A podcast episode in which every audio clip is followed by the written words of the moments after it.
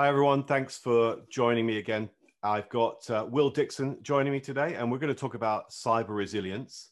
So thank you, Will, for your time today from sunny Switzerland. I'm assuming it's sunny. It looks sunny in the video. And I wanted to start off just by maybe asking you a bit about yourself. Tell us about yourself, your background. Absolutely. Thanks, Mike, for inviting me, and I'm looking forward to an interesting conversation. So the first part of my career was working in UK government, and I was involved in cyber investigations and conducting cyber operations, largely concentrating on detecting and investigating and ultimately prosecuting high-tech crime teams that would pose the most significant threats to the UK. And they came from a largely jurisdictions that were overseas. And then from that, I was working at Barclays Bank, where I was part of the chief security office and part of kind of like a large international bank building their security program. And then from that, I've come to the World Economic Forum, and I'm in charge of the World Economic Forum cybersecurity program. So at the World Economic Forum, it's obviously a large international organization, probably best well known for convening the Davos meeting each year in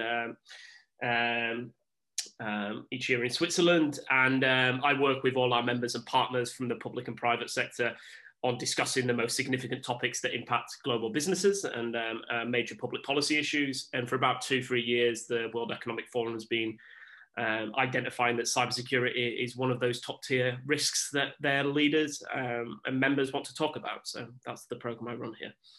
Superb. Again, I'm well overqualified by you, outqualified, not overqualified. I'm outqualified by you in the cyberspace, but hopefully I've got a little bit on the resilience space to balance it off.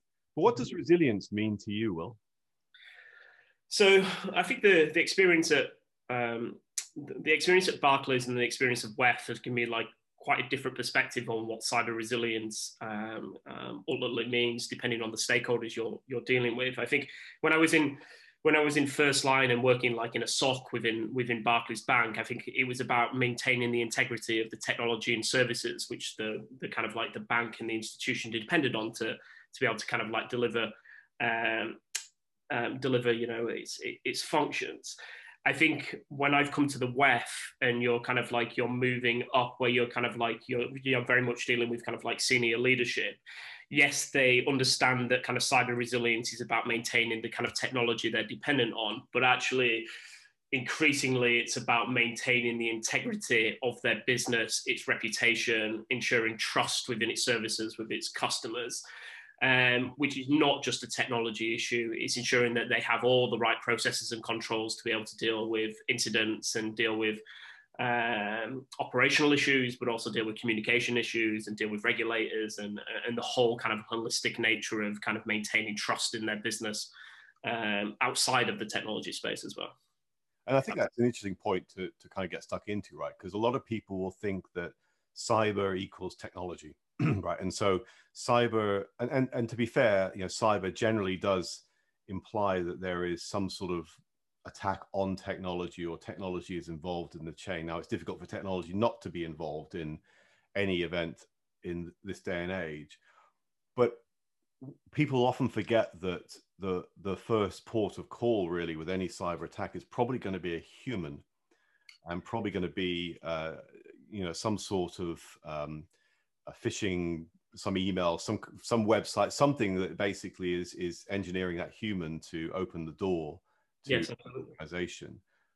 So when you think about how we would be more resilient against cyber events, where would you start? Yeah, so what's incredible about cybersecurity in many ways is that it's often seen as this incredibly technical domain, and yes, it is a technical domain, but you're right. Still 90% of most successful attacks are basically phishing emails and people clicking on links, gaining a foothold in networks and being able to conduct an attack. So ensuring kind of like a culture of cyber resilience, I think within an organization is probably the most kind of like important priority. And the reason why I talk about like a culture of cyber resilience is it means that kind of like cybersecurity is not only an issue for the cybersecurity and security team, but it's ensuring that you kind of like your organization is like building a end-to-end culture of kind of like building cybersecurity.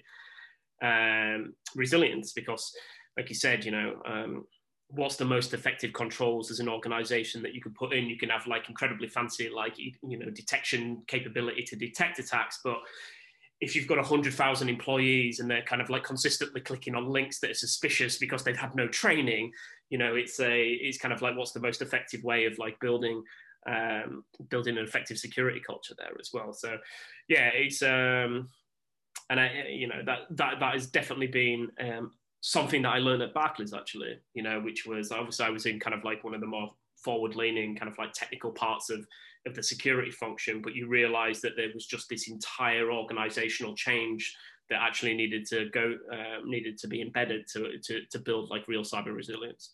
Yeah, and I think it's, you're getting that culture into every human, every part of the bank is really difficult. There are people that just would never think that they were part of the solution of helping to secure the bank against cyber threats. Why would anyone attack me? I'm just someone in HR, you know. And that's the sort of, I guess, the initial response that we've had to correct and build that culture of resilience and that culture of cyber security into the organization. Yeah, and actually, it's kind of like a dual-edged sword, because like there's an expectation, I think, from a lot of employees that they're increasingly open. They want kind of like, they want access to internal services very, very quickly. They kind of like, they don't like kind of like friction within their kind of employee experience at all. But, you know, on the other hand, you know, most reconnaissance from cyber attacks are going to come from kind of like social media gathering, kind of like gathering information on LinkedIn, etc. But it's very difficult to say to like your employees, actually, we're, as an organization, we need to make sure that X, Y, and Z, and we're maintaining the integrity of what you do outside of just like our enterprise is definitely a cultural shift as well. I mean, I know that this video is being hopefully watched by lots of people on LinkedIn. Yes. But, and LinkedIn, as an example of a platform, is exceptional for getting access to really interesting information like this video, but also really good and very useful for stalking people to find out what they're up to, where they work, where they've been, etc. If you get someone come through with responding to a job ad, your first port of call is generally going to be Google and LinkedIn to find out a bit more about them. And I know that we had incidents in the past where LinkedIn has been used to harvest information around organization and the likely responsibilities and access that individuals might have within organizations, quite successfully, some organizations as well. And so it's that double-edged sword that it's really useful as a professional to hire people to sort of, you know, seek out your next greatest, whatever it may be. But it's also really helpful for a criminal to be able to work out how they're going to compromise an organization and achieve their goal and their objective as well. What do you think? So we talked about training and we talked about some of the threats, but what are the sort of top 5 threats? And it's okay to kind of go over, I think we've covered some of the, maybe the top 5 threats to an organization. It's just sort of generic threats that people need to be aware of. Yeah, so the really interesting thing is kind of like having the diversity of kind of like background and experience that I had coming from government, which is, I still think we have to remember that this is ultimately a crime type. Yeah. And actually a large amount of the attack vectors that come, so you can say, look, there's 3 or 4 kind of like major threats an organization has to be dealt with, but still fundamentally, you're still dealing in cybercrime with kind of like a quite hardened core of a cybercrime ecosystem, which is a criminal enterprise. Yeah. But the attack vectors that kind of like a large organization would certainly be worried about now, ransomware, and ransomware has kind of been a growing threat and trend for the last, you know, 3-4 years, given the kind of, the operating models crime groups have. But actually since COVID has come in, you've seen very, very aggressive ransomware campaigns, increasingly destructive. You see extortion associated with ransomware campaigns as well. Second big thing, which has been a major trend and kind of like in the news as always, linked to some nation state activity, has been the SolarWinds attack. That was an example of supply chain attacks. It's actually something that you've seen over a number of years where advanced actors are looking to compromise at scale, and actually kind of compromising the organization supply chains is a very, very good way of doing that. And we saw that with WannaCry and another ransomware around the same sort of time, right? That was really supply chain attack that spat out into collateral damage in many, many other firms. Yeah, 100%. And that's something really difficult for a big organization to deal with, which is like the first problem most organizations are dealing with is like just having visibility of their supply chain. You know, obviously we came from like major international organizations. The sheer scale of kind of like what constitutes an organization's supply chain is a significant task to even for most organizations to deal with, and it's a costly one at that as well. And then your question, which is, well, becomes interesting as well, because like we had there was a Google outage a couple of weeks ago, and it lasted for an hour or so, but the fourth party impact of that was that a lot of people are using Google for their authentication engines, for their third-party solutions they're providing to people, and so you couldn't get into Slack, you couldn't get into a whole bunch of stuff because Google had an issue, ironically probably caused by patching for a different issue. But it's it's kind of that those layers of separation now. Yes. Third, fourth, fifth, sixth party, and at some point you might find it post-cloud that every road leads to Azure or AWS or Google or Oracle or whatever it may be as a hosting provider and a cloud service provider. Or it could be everyone leads to Accenture or to IBM or whoever it is. And it's kind of tracing that and understanding the relationships and understanding all those different layers is very complex. Yeah, and I think the Google example was a really interesting example, because I suppose, what do you do about what real kind of like leverage do you have as an organization on having resilience when you're dependent on such a large technology provider like downstream, etc.? Because we talk about this, one of the programs that we run at the WEF, which is kind of like what does the future of CNI look like? So. If you're critical national infrastructure and say like an electricity grid, etc., there's like clear service agreements about like what you have access to and, kind of what happens if kind of like, that availability goes down. But if your business is dependent on a large tech provider. It's all generally contained within one box as well in a sort of an electricity company. So it's quite easy for you to understand it. But yeah, when you get into the tech side of it, it becomes quite challenging. Yeah. Yeah. And I think that, you end up like again, so if you look at the analogy between energy and technology hosting is really a commoditized, homogenous environment, right? This is it. You can have A, B, or C, whereas the energy solution is built for the problem and the requirements using commoditized components, but nevertheless it's built in a very specific way. Yes. And so that leverage, to your point, back onto some of these hosting service providers, the benefits of moving to a commoditized, homogenous hosting environment are that it's the ease of adoption. It's very clear, how to get there, etc. But it also means that the leverage and the pressure you can put on people to make changes just for you goes away, and then maybe erodes the benefit and the value that you have in scale at that. And so I think there's a lot probably coming with some of these service providers. They might have an option D for high brand, high availability financial services, an option E for government agencies, or an option F for the other government agencies. Yes. And actually, if you're a regulator, if you're a government, is there like a new generation of regulation coming in that's going to is it acceptable for a large institution, like systemically important institution like Barclays, etc., is dependent on this provider and actually kind of potentially impacted its services?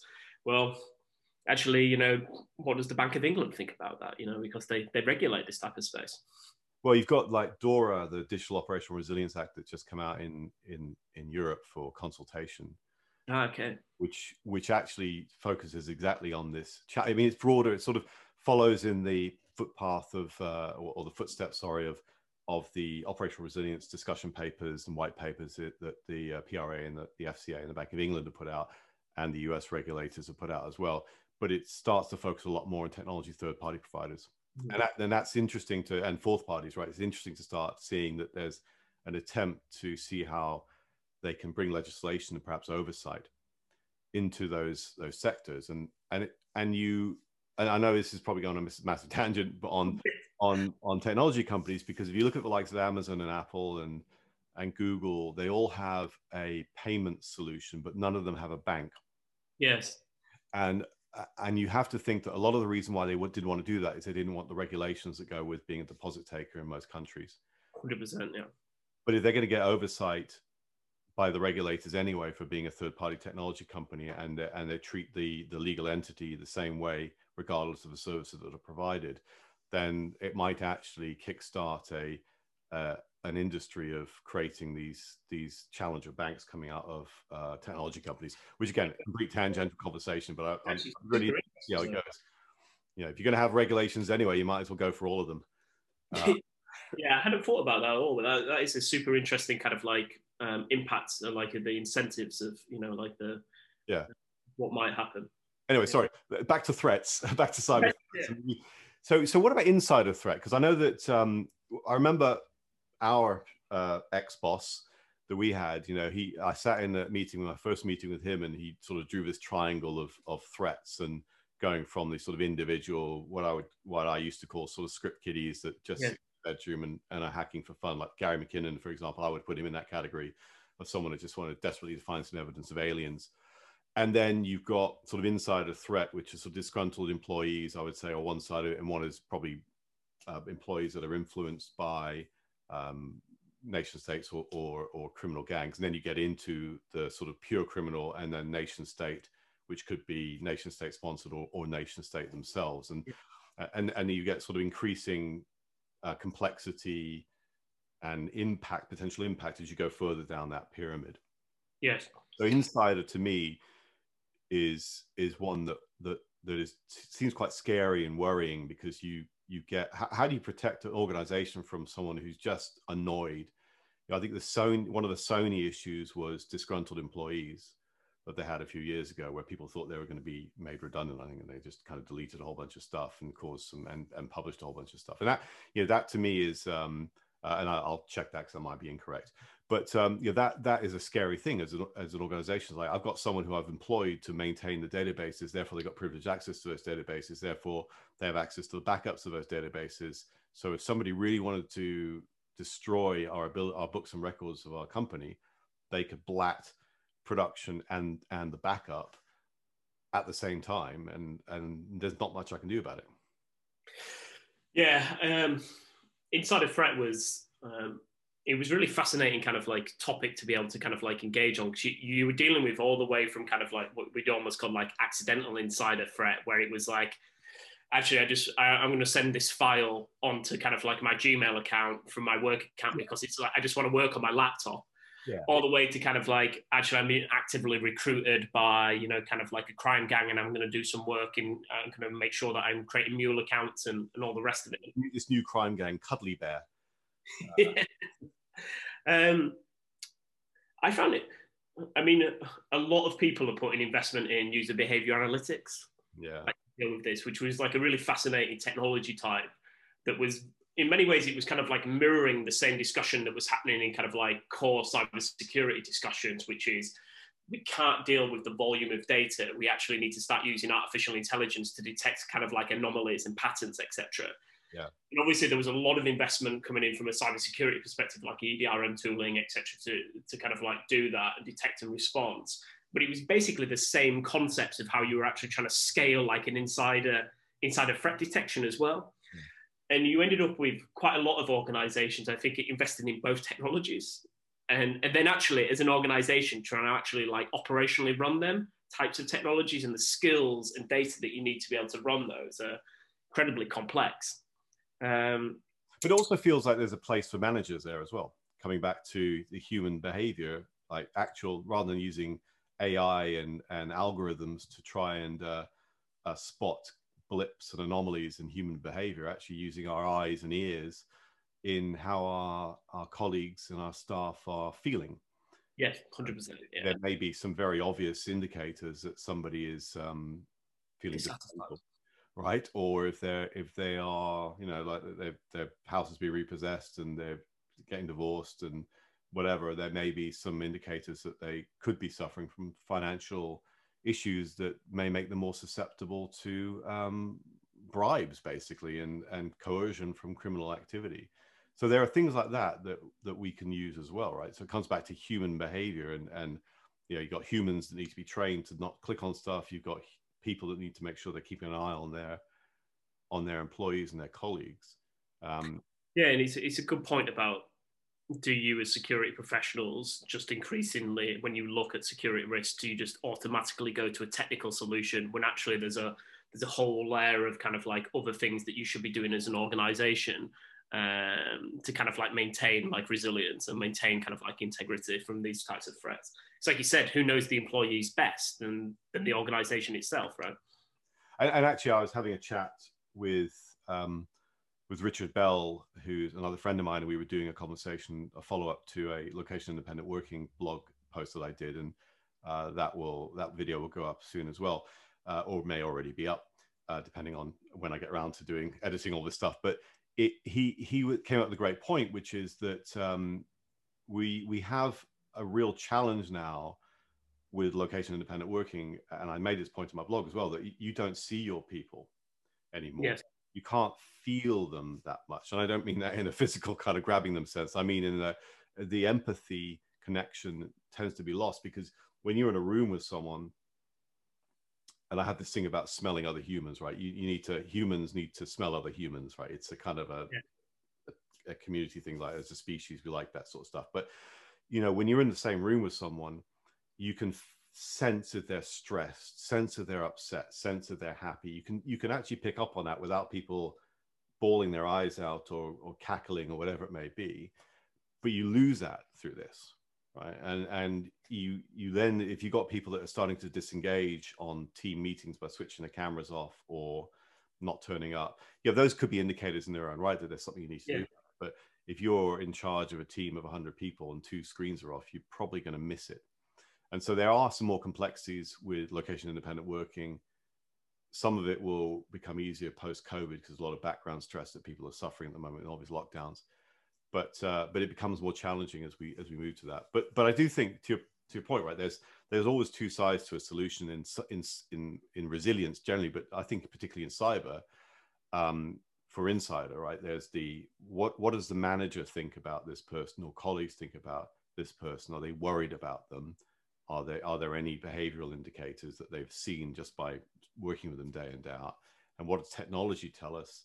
Yes. Correlate that, or vice versa, right? So there could be a correlation between what UBA is spitting out and what the manager is seeing as well. So you could, you know, I think we have to sort of correlate between observations by humans and observations by technology to get a richer view.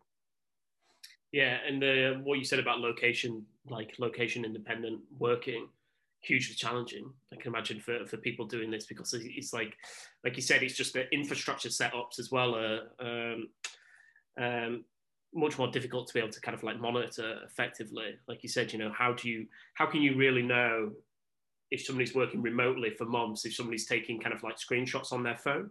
Yeah. You know, and kind of like, as opposed to if they're sat in an office, it's quite obvious if somebody's taking, you know, kind of. In some cases, they wouldn't be allowed to take their phone into that room, if depending on what role they're doing. So, yeah, it's interesting, isn't it? And we talked about this just before we came on, which is a lot of people are in situations where they're, you know, in shared spaces and they're in shared houses, and you know, you've got lots of kind of people probably, you know, in not particularly optimal working from home conditions as well, right? You know, so. Very difficult for an enterprise to put control space around that, because we can't do background checks on everyone's housemates, and we can't put technology on everyone's housemates' computers, because they don't belong to us, and other companies will have that hopefully installed on there, or their personal devices. So there's a kind of, and I think that's where, you know, you get the sort of pragmatism around the balance of risks on these discussions, because, yeah. But it is a worry, right? And it's something which so far through lockdown, nothing is spat out, but I'm sure at some point there'll be some issues related to this, and we'll have to work through them in various companies. So I think the biggest thing, I think, is what you said, which is the psychological impact of working from home for such a protracted period of time. How, like, it's very easy for employees to start disengaging from their employer. Yeah. You know, and I think that is a big risk that's kind of like building up, which is not only for performance and kind of productivity issues, but like, yeah, as a security issue, it's very, very easy to start disengaging from an employee that you've not actually seen for an employer that you've not seen for 12 months. Yeah. You know? Yeah. There's a lot that we're going to have to codify in the way that we operate in this new normal. Yes.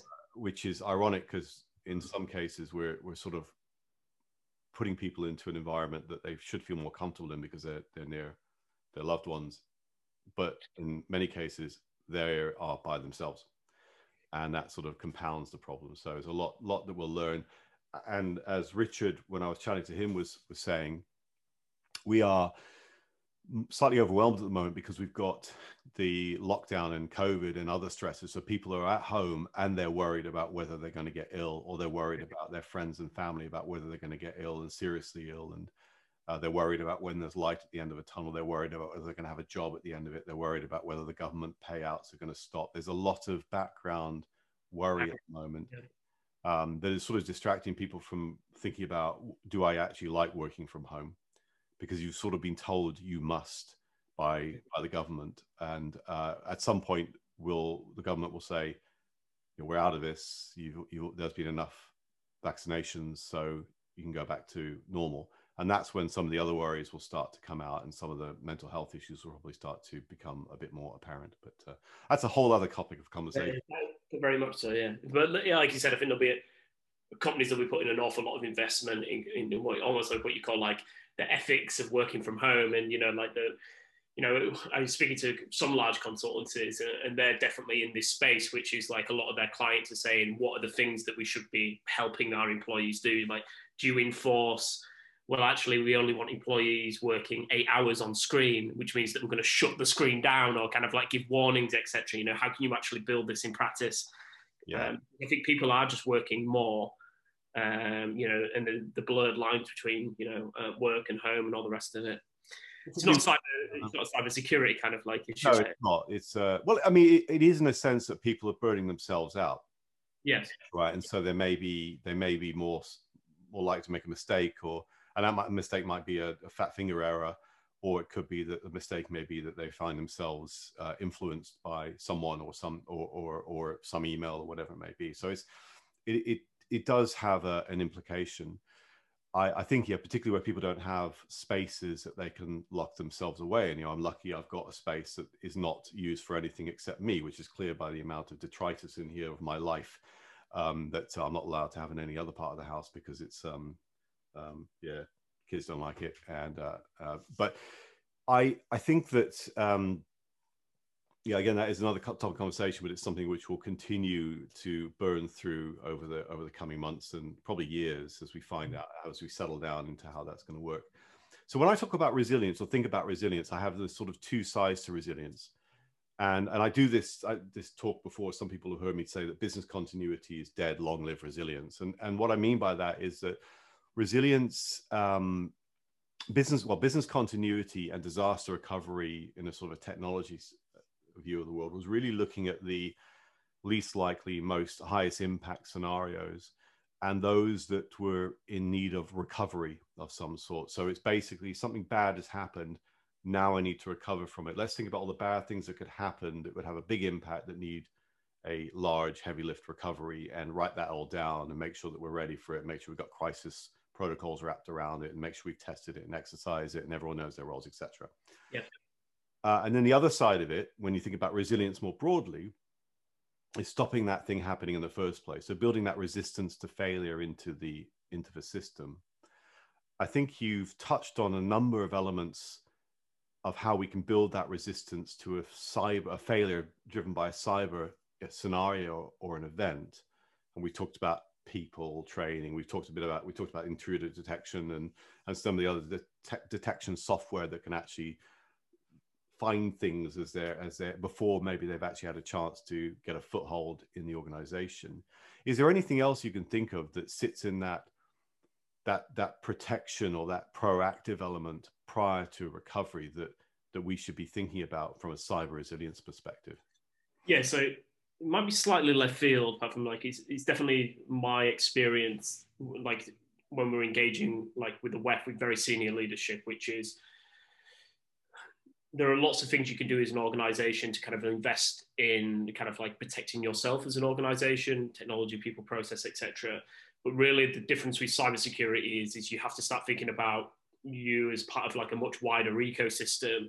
And actually the concept of like you need very, very robust public-private partnerships, and kind of like you as an organization should be really investing in kind of like your local and international cybersecurity ecosystem. And you also should be building relationships for your government affairs people about what are we doing as kind of like a public policy, like how are we dealing with this as a public policy issue to try and reduce kind of the threat and the risk to businesses operating, for example, in the UK, and being actively part of that process and actively part of that ecosystem is something that we're hugely trying to encourage.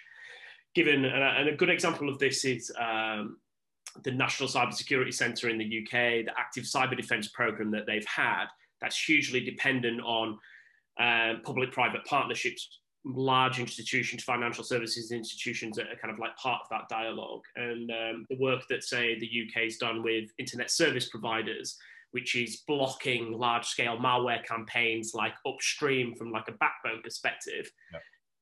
Is part of how you're stopping the attack even getting towards you, right? Or, you know, are you investing in helping the National Cyber Crime Unit investigate, you know, your attacks, and you're giving them credible data to help with attribution and investigation of the crime? So I think when we think about what can you do to stop it, there's lots of stuff that you could do within your organization. But I think the difference with cybersecurity is you have to start investing in what we call like you have to invest in the ecosystem, which is you have to invest in kind of like peer partnerships, competitor partnerships, and public policy partnerships, tactically, operationally, and strategically. And actually, that's a big mindset shift for a lot of organizations that they're having to do that, because it's different, it's expensive, it requires different types of skills as well. You know, which, you know, so it requires potentially sort of pulling your trousers down in public a little bit as well. So you're admitting where perhaps something has happened to your organization, and you're telling other organizations about the threat, about the TTP. So you end up that they're not, you know, so they don't impact that organization or any other parts of critical national infrastructure, whatever it may be that you're trying to help by sharing that information. You know, it's important to kind of culturally say it's okay to admit failure. We're not going to publish this to the world, but we're just going to share it amongst these safe groups to ensure that that protection can be put there at a national level. Yeah, and it's for senior leadership, providing your teams with kind of like the legal clarity, the processes, and the governance of doing that effectively is a significant investment, I think, for them to do. Because, like you said, it's a big risk, I think, for a lot of organisations culturally to do that. Yeah, I mean, I think that. In organizations we've worked with, we've really benefited from a collaboration between other financial services companies to better combat some of the threat actors that have come after financial services, to the point where, you know, we may have helped with the response for another organization. Yes. And that has helped us and other financial services companies be protected against that threat or that attack if it was to happen. And in many cases, they have happened, but we haven't been hit, because in financial services in the UK, particularly, I mean, everywhere, frankly, but you know, there is no winner.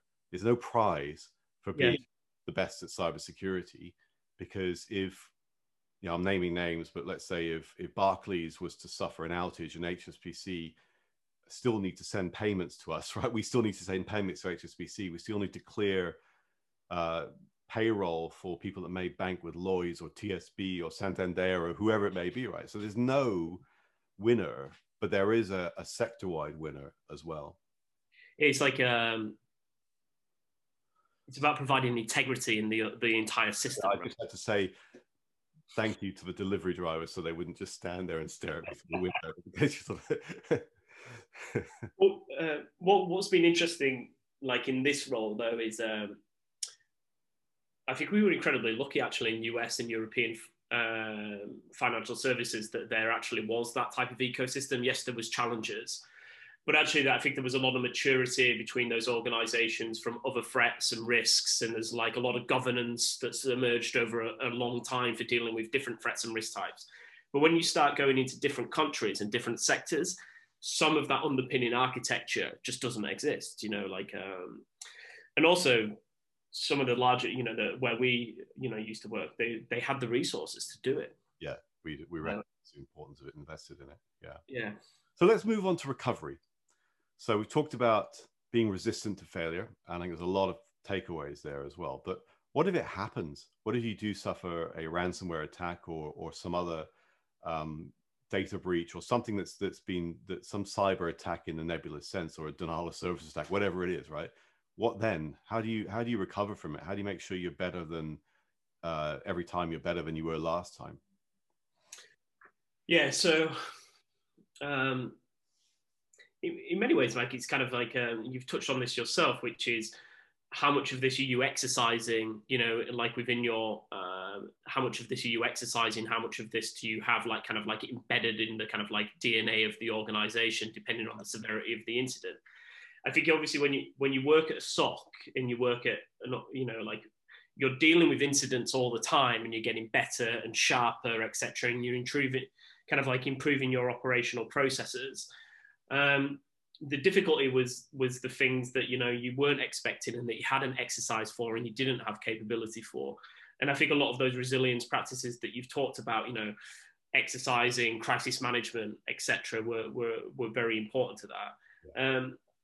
And what I think there's a difference between the kind of operational security and technology teams as opposed to kind of the senior management. We deal a lot with chief communication officers here. And basically the kind of like the consensus is cybersecurity is the #1 issue that they as an organization now and in the future has to deal with for like major crisis management. And obviously which basically means it's the most likely thing that they have to communicate to their employees and their customers about what they're dealing with. And there's some great examples of how it's not done very well. You know, some, not naming and shaming, but I remember Talk Talk like back in 2014 was kind of like a, maybe not how to do it, but organize. So that's a difference about. Yeah, to be fair to the CEO at the time that was communicating, that was probably the first time that we had that scale of cyber attack that was so publicly, well, it was so public, right? And yeah. I had to have a CEO of a company stand up and explain what had happened. And so she was being led by an awful lot of guidance, whether it's from the police or from her internal security or comms and legal, etc., and had like all these tension to try and communicate something credible that meant something to the customers. Yes, and it's not any. Yeah, I wouldn't want to be in that in her shoes when she was talking. And I think that, you know, to being a good case study for others to learn about how to deal with it too. And I'm sure you're about to talk about that just now, but you know, it's a good case study to think about how to do things a little bit better. Yeah, and you've definitely seen improvements, right? About, you know, communications about how to do it well. I think one of the things that we did a lot of these exercises with journalists as well, and try to get them to help us to communicate effectively to our customers if something was to happen. And one of the key points that I took away from that was it's a crime, and you said it before, this is a crime ultimately. Yeah.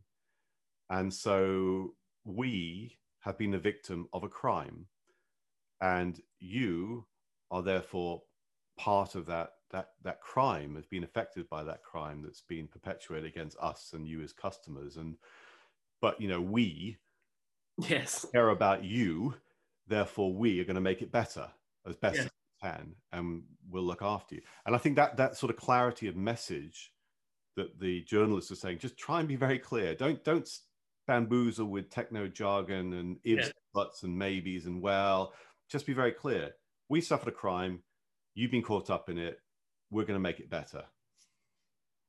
Yeah, and I think that's like a major thing for maybe like the cyber teams, why they need kind of like good oversight and good like processes around them, because we often do get sucked into the tech.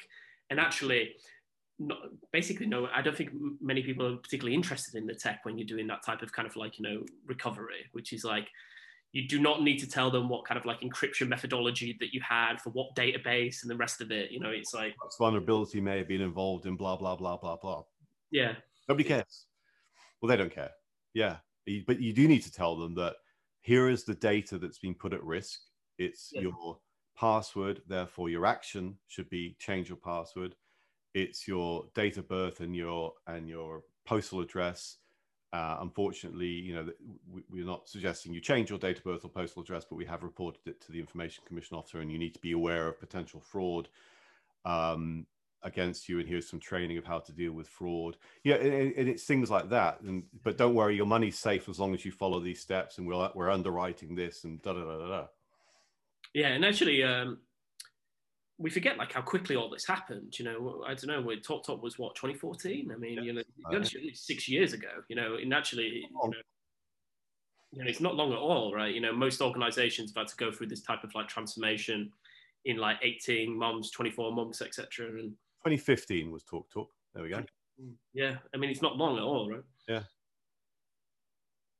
The end of 2015, not long at all, and we've learned a lot. You know, as we've had more data breaches, you know, Equifax, I think, again, taught us as an industry a lot about the risk and the impact and how to deal with things. BA, I think, did a you know, pretty decent job in putting some big ads up and being very clear about the impact and how seriously they took it. So I think there's been incremental improvements every time there's been an issue. Unfortunately, Talk Talk happened to be one of the first big ones to go. You know, there were other ones before, like Experian and a few others that happened before it, but they probably didn't have the headline grabbing ability that Talk Talk did. Yeah, and like you said, it's not pointing the finger at any organization at the time, because it could have been anyone, right? You know, in many ways. And that's a really good point, right? This could have happened to anyone. Yes. And it's happened to more people since. So it will happen again. So it could happen to your company from people watching it. Could happen to you personally. I think actually I probably need to check apart from like Facebook like dealt with something very, very similar. I think it was probably it was last year where it was, you know, kind of Facebook has detected an incident. We know cybercrime is one of the kind of like greatest threats that we have to deal with collectively. We are doing everything that we can. And, you know, that's a major, and I actually remember at the time thinking just how things had moved on and like how kind of like good it was actually. Yeah, it was a password breach. They had password and clear text offer, and it was, they've discovered it on a, I'm just looking up the details. I have to look it up, yeah, the comms they put out around it. Yeah, it was 267 million, no, it was 100,000 compromised password on a paste bin dump in 2020. But you know, and unfortunately, I think the reality as an individual on planet Earth at the moment, an individual on planet Earth with a smartphone or, you know, any sort of device that's connected to the internet, most of our PII data has already been stolen, right? Yeah. So our date of birth, our email address, our old passwords, hopefully they're old passwords. People watching, change your password. And almost certainly some of our credit card numbers are out there, our challenge questions, some of the answers are out there, and postal addresses, they're already out there. If you have ever bought anything online, if you've used social media, if you probably already have a large proportion of your data out there. And so certainly the password managers now, even my VPN client, it tells me that I've got exposed credentials in the dark web. So we know that, and that's helpful because it tells you, like, I'm going to go and change my password. And if you go to haveibeenpwned.com, you can find out a bit more about where you've been, where your email may be there and what other data has been breached. But it's, as an individual, most of us have got, most of our private data is already out there somewhere. So there's not an awful lot that we can protect apart from our most recent passwords and our most recent bank details and our most recent challenge information. Which is a sobering thought. Yeah, and I think the interesting thing is like, I don't think we're particularly good still at articulating, particularly even to government, which is like, where does this, and I agree about the kind of large scale kind of like PII that's out there, like where does the risk manifest itself?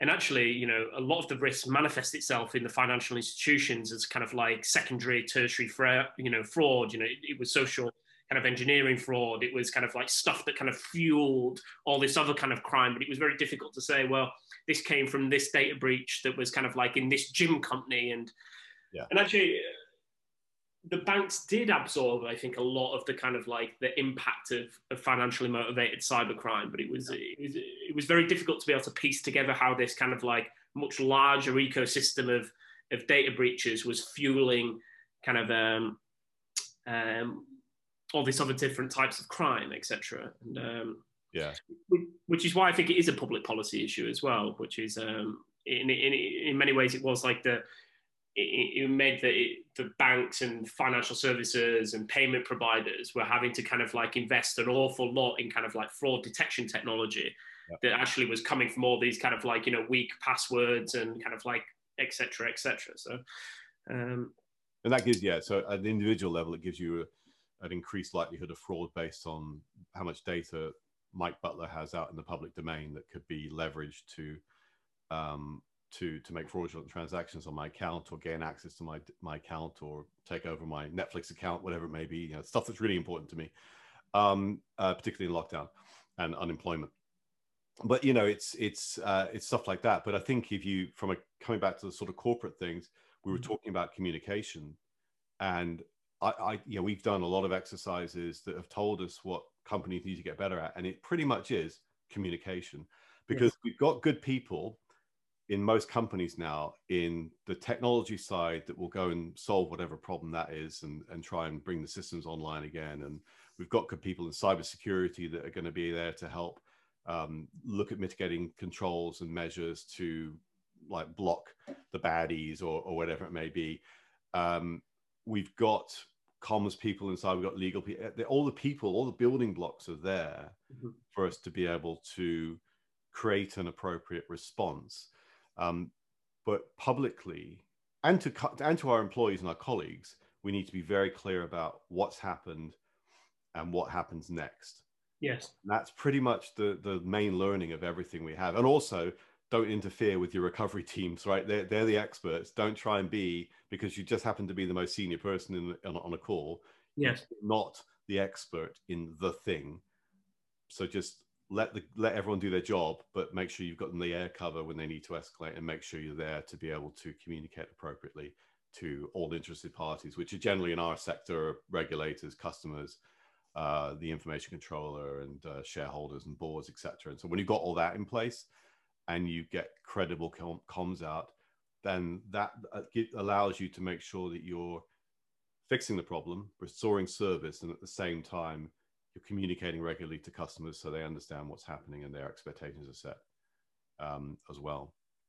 Is there anything else you think that we should be passing on to the watchers of this on how you can better prepare yourself to recover from these types of events? You know, cyber insurance is something which gets put out there quite a bit. I know my school has got that in place. If they get bricked devices, they've got insurance they can claim against.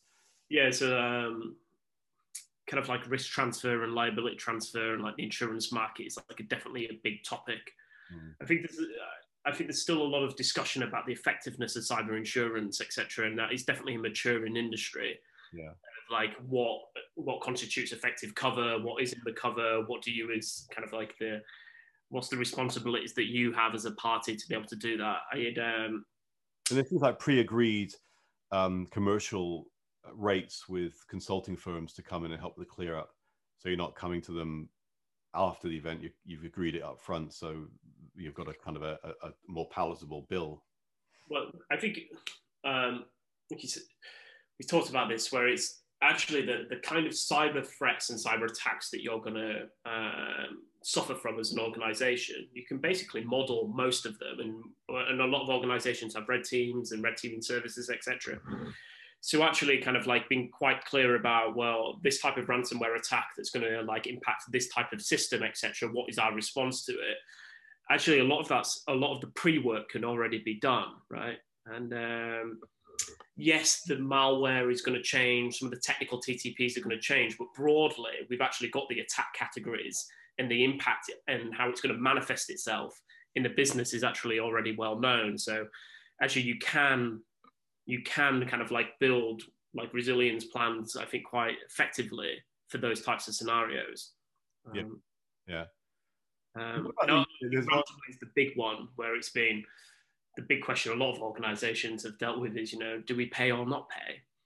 You know? And I think, you know, each organization needs to take their own legal advice as to what they're going to do and look at their jurisdictional restrictions and their ability to do that as well. Completely, yeah. So what about these vaults? There's all these like cyber vaults that are in there. I know you've got a lot of the tech companies now are starting to sell solutions to provide an air-gapped or, you know, virtual air-gapped vault solution for like almost a doomsday vault if the worst was to happen to their production platforms, that they've got something there that has the data out. You've got Sheltered Harbor in the US, which provides a sort of end-of-day view of transactions for financial services companies as well, so that you can almost operate. You've got a balanced view, at least for clients, customers, and assets, that allows you to sort of restart the bank with the appropriate infrastructure. I mean, do you have any thoughts on that? Much experience with the vaults? I don't have much kind of like operational experience with that, but I would say that. A lot of organizations, given that specifically the ransomware threat, are looking at this type of solution and whether it's effective for their organization, given that we think it's obviously kind of like the biggest threat that's out there. And increasingly you are having very, very aggressive campaigns that are destructive in nature, yeah, and are kind of like very adept at like finding backups and deleting backups, etc. And you've got a large compromise, which means that you are increasingly looking at these very, very kind of these solutions which are I won't say doomsday, but you know, I would say that like there's obviously a lot of sense for organizations to explore those kind of like technical solutions, given that the threat is manifesting itself in this way. And actually there's been a lot of successful campaigns and criminal campaigns that have been quite destructive for organizations, so it makes a lot of sense that people are looking at that. You're probably thinking though, if those types of solutions are being actually operationalized, you've probably done quite, I wouldn't say things wrong, but people have gone quite far down the line of like there's lots of things that you can do to stop people being able to attack you in that type of impact. So most of the ransomware campaigns that would like require that type of response still delivered through malspam and still delivered through kind of like, you know, malware that you could detect through your kind of ordinary email kind of like detection mechanisms, you know. So I would say that, you know, that makes a lot of sense given where the threat landscape is going. I would say though that, you know, that I mean, we used to do the kill chain, right? You know, there's an awful lot of controls that you have to get to before you're in that space. You have lots of locks on your door before you go to the safe room. Yes, I agree with that. Yeah, house that you can focus on first. Yeah, it's interesting. I mean, I think to your point, there are specific scenarios where it could help, and there are other scenarios, sort of creeping death scenarios, where it's probably less helpful. But your other detection and controls are quite useful there.